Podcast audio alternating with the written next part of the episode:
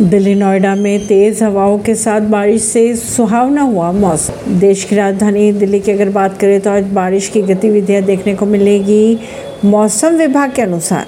आज नई दिल्ली में भारी बारिश का अलर्ट भी जारी है। एमडी की अगर माने तो नई दिल्ली में भारी बारिश का पूर्वानुमान है। तापमान की अगर बात की जाए तो आज न्यूनतम तापमान 27 डिग्री और अधिकतम तापमान 35 डिग्री दर्ज किया गया। वीकेंड पर भी दिल्ली में हो सकती है बारिश, पूर्वानुमान है। मौसम विभाग के अनुसार न्यूनतम तापमान 25 डिग्री और अधिकतम 31 डिग्री दर्ज किया जा सकता है। वहीं नोएडा में शनिवार को भी बारिश, गरज के साथ बारिश की गतिविधियाँ देखने को मिल सकती है। अगर तापमान की बात करें तो शनिवार को न्यूनतम तापमान 26 और 33 डिग्री दर्ज किया जा सकता है। ऐसी खबरों को जानने के लिए जुड़े रहिए जनता सरिश्ता पॉडकास्ट से परवीन दिल्ली से।